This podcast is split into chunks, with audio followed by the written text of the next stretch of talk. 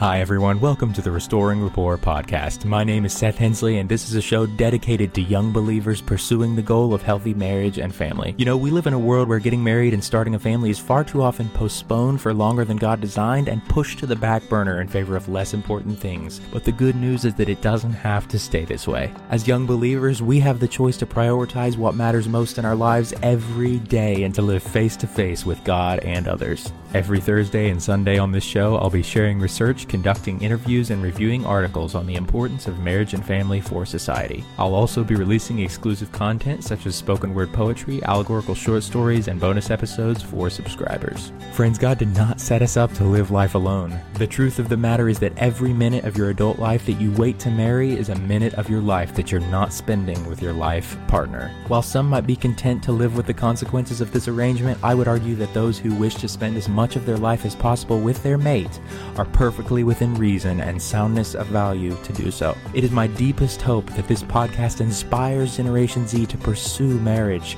become the best spouses and parents the world has ever seen, serve with furious intentionality, love well, and discover the joy of hanging the moon for another. To access my sources, subscribe to the show, or get your copy of my latest book, visit anchor.fm slash Seth Hensley, or check out the show notes of each episode. All right, guys, welcome to episode 145 of the Restoring Rapport podcast. We're super excited for the content we got planned out for you guys today. As always, this is a podcast about keeping marriage and family as central goals for young believers and prioritizing relationship in a world of many distractions. And today we have got the second half of my interview on Jeremy Pryor's podcast coming at you guys. This is the conclusion of last week's episode. So if you have not listened to that, go back and listen to the last episode, episode 145, for the first half of this interview and today is going to be the second half. So without further ado, let's go ahead and pick up right where we left off. Yeah, that makes sense, and I, I agree. That's that's a challenging reality. Jon, what does this turn up for you? What are what are your thoughts on that? Well, I you know I have um, uh, I mean I I guess I sort of feel like as a matter of fact and also as a matter of philosophy, I'm a Gentile, um, and I I love reading the Old Testament. And I love reading about God's dealings with His people, but I can't honestly represent myself as being a, as a, a, a quote unquote first century person. Like I, I, I don't, I'm not steeped in the law. I don't, uh, you know, the, the, the Jerusalem Council was actually a. Uh, I look at that and I go like, okay, here's here's where I come in. What do I have to do? You know, well, don't strangle animals. Okay, check. You know, don't uh, don't sleep with your mother. So far, so good. You know. Yeah. Um, and there's a couple others, and you know, uh, uh, so I um, and and that's and I I feel like it's hard to be anything other than what I am, which is a person who is kind of entering the God story at that point in time. Um, that doesn't mean, however, that uh, I think you actually made a useful distinction, which is between first century Christianity and fourth century. Um, and and I think getting back to Ryan's point, that's that's kind of historical way of saying the same thing he was saying, which is that um, people have religious hearts divorced from God. I mean, if in other words, if you think of religion as being in its in its etymology of people trying to relink themselves to God, um, you know, we, we have to get ourselves back to the garden, like Joni Mitchell said, uh, which is completely impossible. Um, the Jews were trying to get themselves back to the garden in one way, and the Gentiles were trying to get themselves back to a garden in a different way. And it's all kind of, you know, the the same leaven is kind of is uh, leavening two very different loaves of bread, but it's still crap and it still needs to be reformed. So, in saying that I'm not a Jew, is not to say that therefore I am a fourth century Gentile and I really think that um, the, the, Western civilization and everything that came after the uh, you know the Holy Roman Empire and the Church and all that sort of stuff. You know, um, I think that's just a Western version of the um, hmm. perversion that that Pharisaism was. Um, and I think, just as an aside, I actually think that this was the real point of the author. Uh, he made a bunch of points that I didn't didn't agree with, but I think what he was trying to say was, you know, uh, the core of what he was trying to say was Jesus didn't start something that looks like American Christianity today. It doesn't have a lot of the accoutrements and everything like that, and the rules, like Ryan said.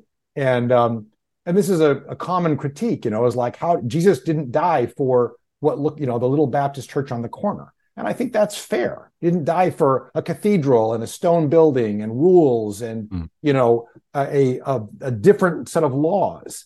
And and that's that was sort of the opening critique. And I think he made a lot of other points. But fundamentally, what he wants to do is sort of strip away um, some of the uh, things that crept into the church that were certainly evident by the fourth century. And I, am you know, at least somewhat sympathetic to that. Uh, Uh, you know, just the way Jesus was, you know. Yeah. Yes, a lot of these yeah. things you you strain out, you tithe mint and dill and cumin, and you forget the important points. Well, so it sounds like if I were to, what I hear you saying is you identify as a first century Gentile, like like the first century. There was you can be a first century Jew, a first century Gentile in terms of like the foundation from which you derive your core beliefs and values. Paul was articulating what what a first century Gentile would have to like. You don't have to become a Jew. You don't have to become a first century Jew. Now there's a fourth century Gentile which is somebody who might have almost as their foundation um, like their root structure might be actually deeply embedded within sort of Roman pagan religion, and then they're trying to find a way to uh, to sort of combine that or syncretize that in some way with with the Christian faith. So maybe not identifying with that root structure. And I think that what I've really wrestled with, because I, I really like kind of that idea that you're describing, Jon, is that like in the first, if you did exist in the first century, you know, Paul was trying to make a very strong case, and the Jerusalem Council um, was was trying to advocate for the idea that a Gentile does not have to become ethnically Jewish, does not have to um, does not have to somehow re-enter back and and sort of do away with their their own identity um, in order for them to to come to faith. Um, I think the thing that I'm I wrestle a lot with is you know between Genesis one through three then skipping all the way to Jesus, um, you know, in terms of the story arc of of what what I think often Gentile Christianity looks like. What, was that what Paul was advocating for? How much time should a first century Gentile spend marinating in the Torah? Like, you know, when when when Paul says all scripture is God breathed and is useful for teaching and correcting and training in righteousness, he seemed to be talking about the Hebrew scriptures centered on the Torah. And so I I wonder um, whether or not for to come into faith he's saying for sure you don't you're not giving up your your gentile heritage your own ethnic identity. But look this you're joining a movement of god that's been going on for thousands of years and you have a lot of catching up to do. Um, and by the way all of this toraic stuff is all about jesus right the passover lamb is about jesus you know the the um the first fruits is about jesus the like as you're going through the torah you're you're you're definitely learning and interpreting the Psalms and the prophets and the Torah through the lens of Jesus. But I think that part of what has occurred, well, by the way, I think I think that that that reality then makes Jewish people more uh, very um, useful as teachers to gen- first century Gentile Christians because, and that's I think what was happening in a lot of cases. You know, people were becoming elders after being believers for a pretty short period of time because they were already likely Jewish, you know, fathers who were practicing, you know, the their Toraic faith.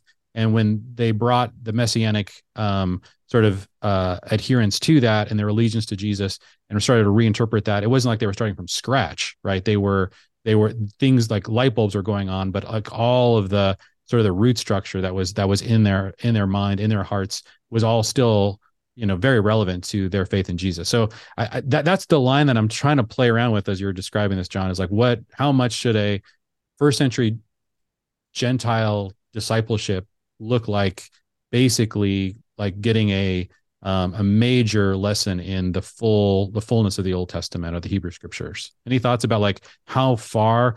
Because you know those three things that James was advocating for in, in Acts 15 that you mentioned um, was that was that to sort of limit the amount of that, or was that just a sort of in to me he was mostly attempting to try to figure out if if the if the Gentiles and Jewish and Jews are going to come together and Jews are going to continue to to keep all the Torah kosher, especially the dietary laws, um, you know, what what are we going to require the Gentiles to do in deference to their Jewish brothers?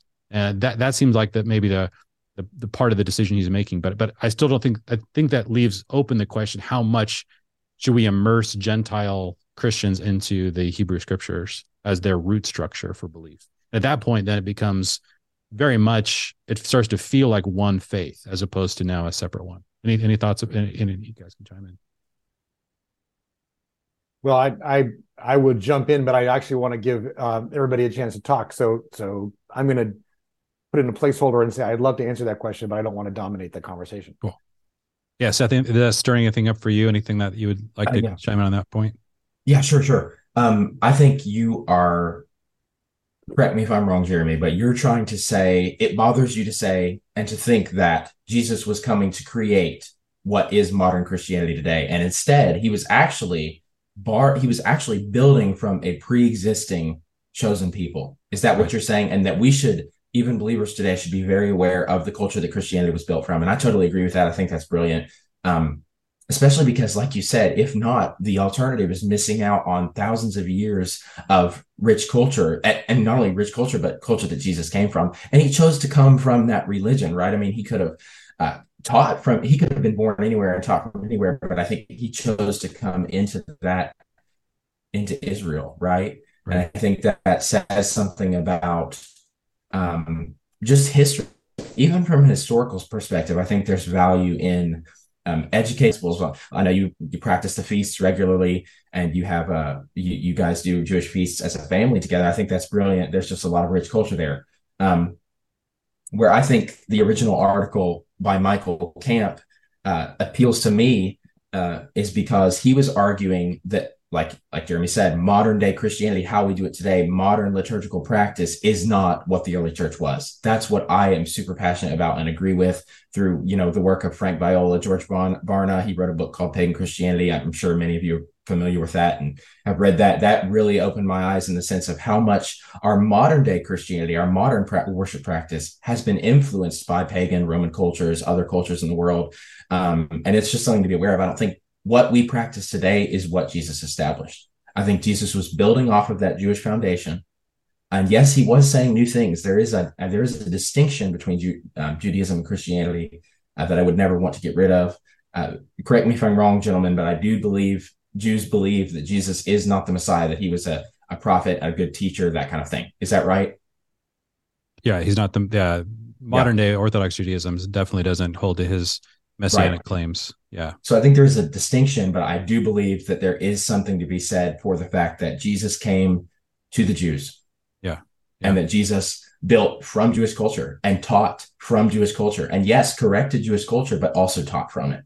Yeah. And I'm wondering, Ryan, how this hits you in terms of the whole idea that let's say, I mean, to me, given your original comments about like the, the definition of religion being a culture uh, it feels like, and, and also, also sort of a reflection of just the reality that that as Christians, I, it seems like we should believe there only ever has been one religion. Like there's only one true culture. There's only one faith. There's only one God. There's only one truth. There's not like multiple truths. And so you basically have one truth and lots of false ideas, false religions. And this is part of where this is a little bit tricky today to, to parse out. And that, like, we believe Jews definitely follow the one true God but they their refusal to acknowledge the messianic claims of Jesus and be impacted by his teachings and then how they've been interpreted by Paul and James and Peter and others.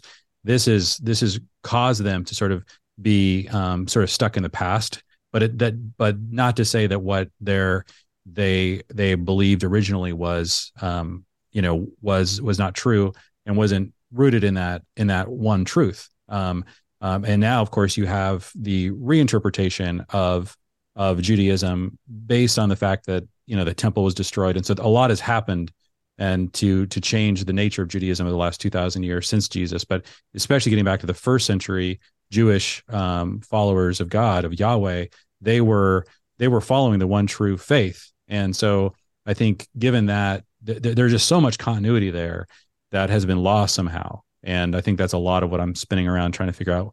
You know, if we didn't have the enormous amount of anti-Semitism that happened in the fourth century, um, what would the faith look like today? There's a lot of sort of unpacking to do. Hi guys, this is just a quick reminder that you can use the link in the show notes to send me a voice message with a comment or a question.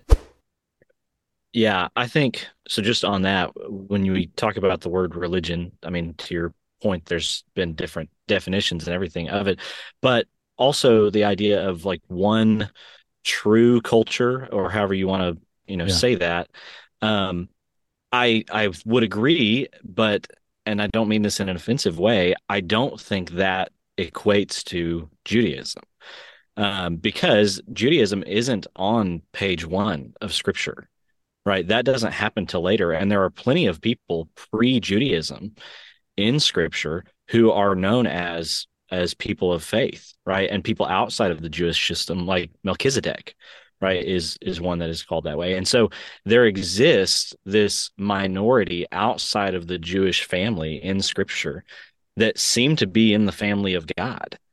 Um, now that doesn't take away from the fact that God obviously has a special place for Israel and for the the Jewish line. Um, but I don't think there is like this one monoculture because in the end of scripture in Revelation, we see the culmination of all things. And it says, gathered around the throne were people from every tribe, tongue, language, and culture, right? Like there's so there's diversity that is God designed and God ordained, uh, but they all are connected back to some, you know, original truth, original creation. Um, and I think that you can find that truth through a lot of different cultures.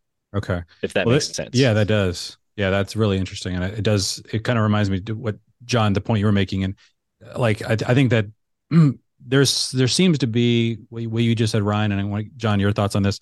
You can go too far in a way that annihilates your own ethnic cultural um, values. So if, if you believe, let's say that religion is a total culture, then we all should be Jewish uh, at some level and we all and basically that should annihilate the sort of ethnic distinctions that different cultures do value you know these sort of peripheral values differently that and and rank them differently. And it, it gives rise to to to sort of this beautiful multicultural thing that you see in the book of revelation that ryan you're referring to where every tribe and tongue and nation. And so and so yeah jon how, where would you draw that line? Is there somewhere you're sensing like okay there's a point at which you know this this line of thinking kind of goes too far and starts to um, eliminate and diminish the the the you know the multiculturalism that is that God has initiated from basically I guess Genesis 11?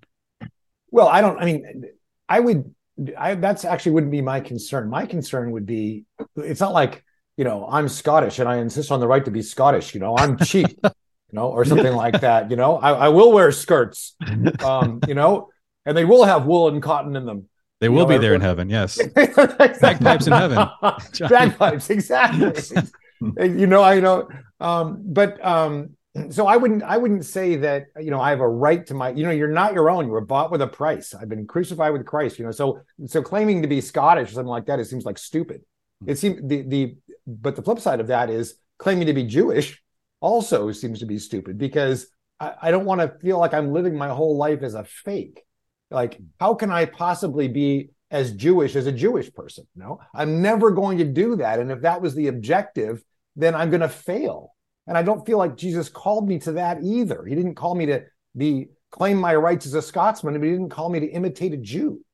You know, and so um, I don't want to. Uh, the way I think of it, and then I wrote to you this when you asked about the podcast was, uh, if you th- you know, Paul says that we're compares us to a new branch that's been grafted onto an old root you know and so then the question becomes is that a new tree well it depends what you mean by new depends what you mean by tree you know yeah. so the way i would think of it as a, as one who was clearly grafted on is um, i'm supposed to bear the fruit that i was designed to bear at the tips but every juice that i have everything flowing through my veins came from the root not from me and so uh, it would be foolish to pretend that I have any link to life other than through the root. So I had better understand what the root is doing through me, even though I'm bearing a different fruit than that than the original branch would have borne.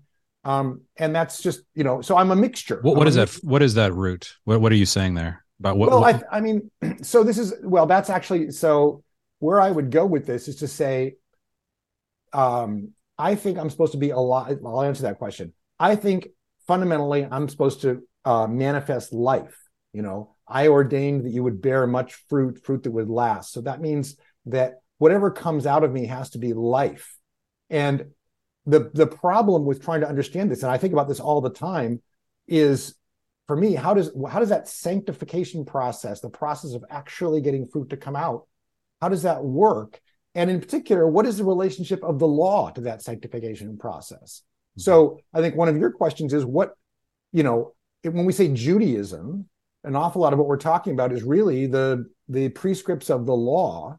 Um, and and I don't think and I think the law is a beautiful thing, but the law, you know, is perfect, but it makes nothing perfect. It can't sanctify me. Mm-hmm. So I can understand the law, but as soon as I start to try to obey the law or keep the law, I'm going to fail. So what I'm trying to do is allow this, you know, Jesus said, My words are spirit and they are life. That by itself was a radical statement for a Jew to say about the law. People didn't really, I don't think really thought of it that way. They thought of it as rules. And Jesus mm. said, No, it's my it's life. So yeah. as a branch grafted on, I'm trying to let the the um, juices from the root flow through me and that means being informed by the law and learning about who God is by the law, but recognizing that um, unless I see this as a form of life flowing through me, I will never bear fruit. Mm-hmm. And if you ask me how to do that, I, you know, I, I'm trying to teach my kids this. It's life. It's not about rules. It's about life. Learn what God did. Learn why He promulgated those rules, but don't try to follow them. Mm-hmm. You know, Yes. All that they say, do and observe, but do not be like them.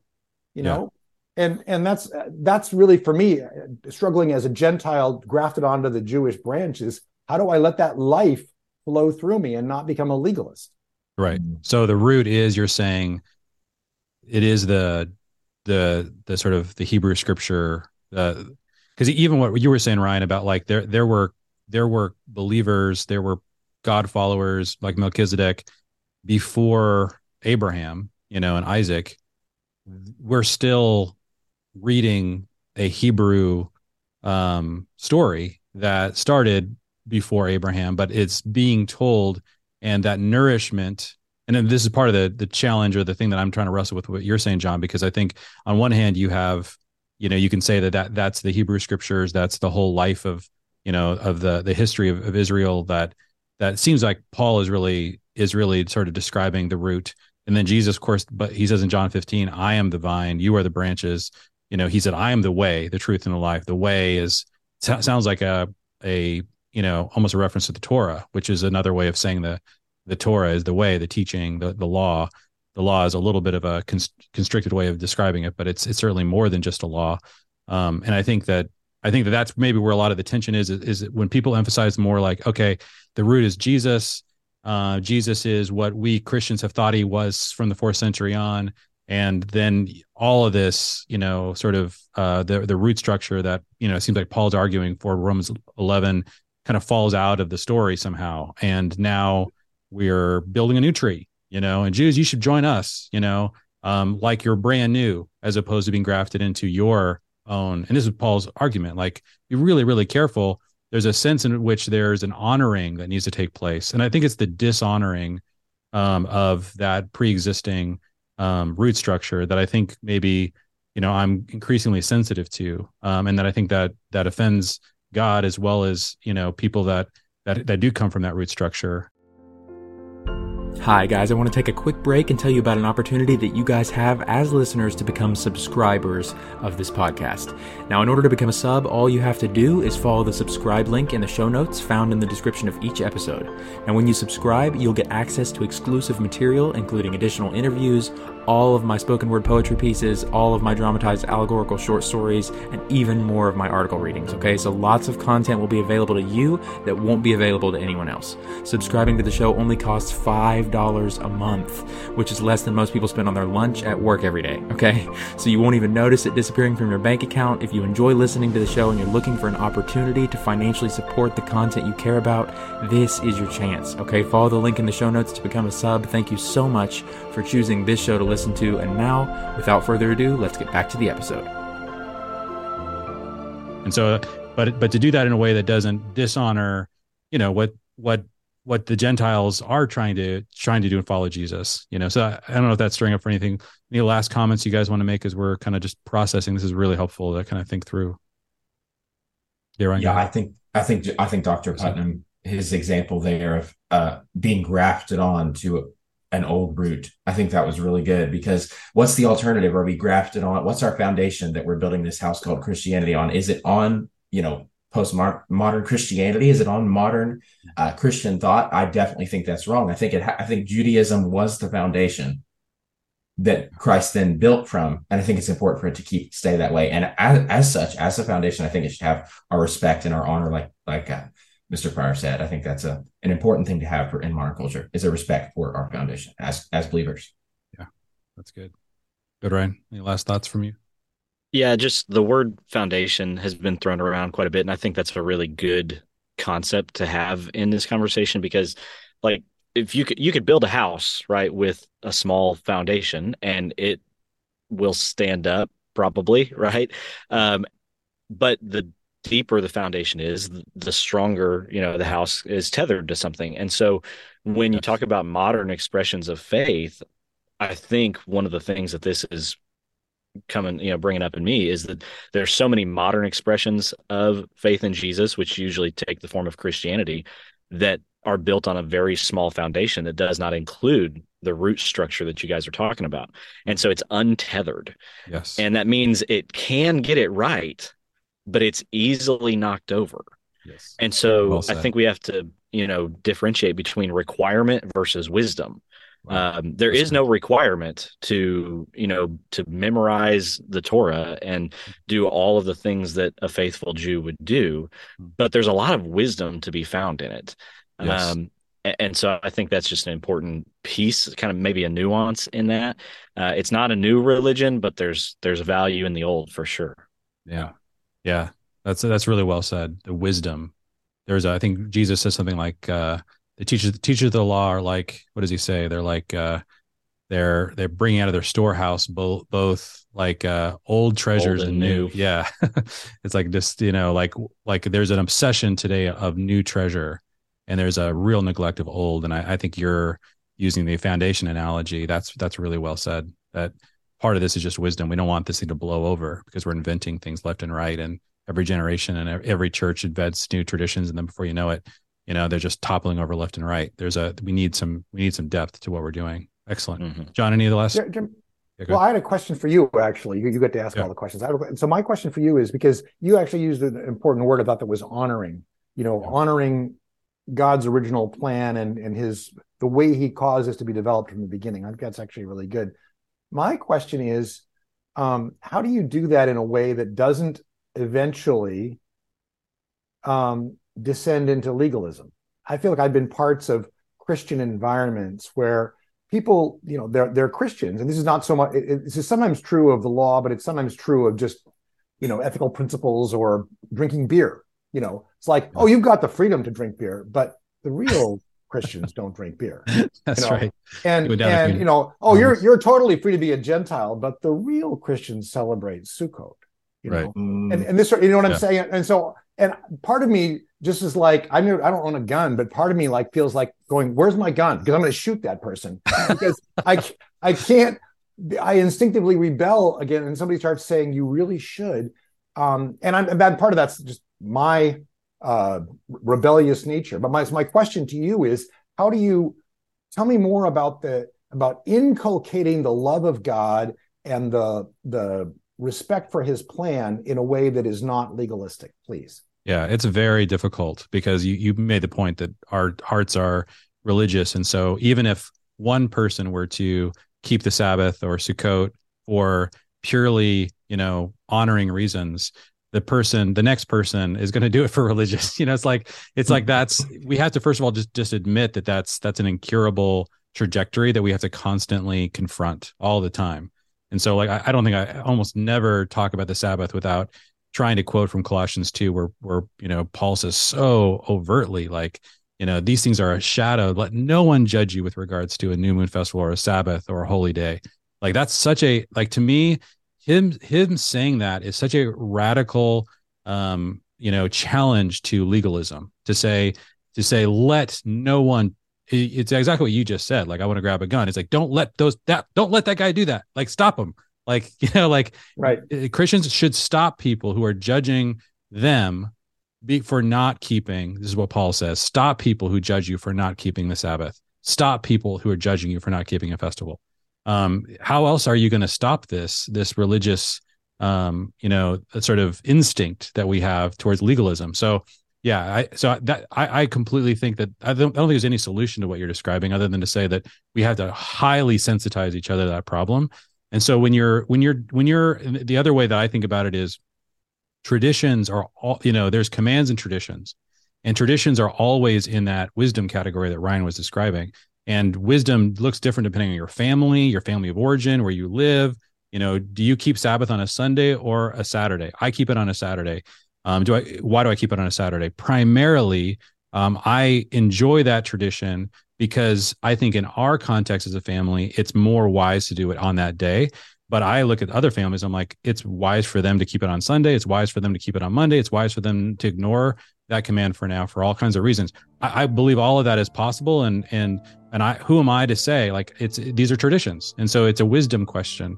And wisdom questions, um, they depend on circumstances and they're not moral. And I think that that that what really incites the legalistic spirit is the desire to make everything a moral issue. And that's why I love what Ryan said. It's not a like honoring itself is really not a moral issue until it gets until it gets into the realm of, of direct dishonoring. Like there, there's a huge amount of spectrum of how to honor people. You know, so you might honor them by, you know, contributing money to this thing or by saying something nice or making a compliment. But as soon as you make it moral, you're like, here are the five things you have to do to honor me. And if you don't do all five in this order, then you're morally a bad person. Um, and I think that that we have to stop that kind of judgment. And especially on this side of the cross, Paul's whole point was these are shadows of things to come. The fullness is Christ. In other words, because we're in the gospel, um, all of these these traditions themselves were point pointers. And so pointers are really, really fun to enjoy, especially for the reasons Ryan described, as far as like I want to be rooted in something that doesn't topple over every generation. Um, because I'm about to have a grandchild and I want them to experience like the richness of of the of our the history of our family and our faith you know um, but i think that that that's the desire that i'm I, and but i, I want to just you know really highlight jon i think you're 100% right like this is like eh, but i also want to put push some pressure on the other side and say to be so afraid of legalism that you don't initiate traditions is is uh, problematic for other reasons and so we have to initiate traditions but we need to admit constantly that these are these are circumstantial, these are wisdom issues, and we're not talking about morality. So, um, anybody want to say something? So, sum this up before we uh, we transition. The, do, do we uh, do we put a bow on that sucker? I think so. You really nice so? okay. Well, this is really helpful, guys. Yeah, I, I'm I'm sure people listening to this have a lot of things that we didn't cover, but um, but I I really appreciate you guys coming on this today. I love getting just to process these things in this way. Um, it's so beneficial for me, and um, I appreciate uh, you guys being willing to come on here. So thanks so much for for doing this with me.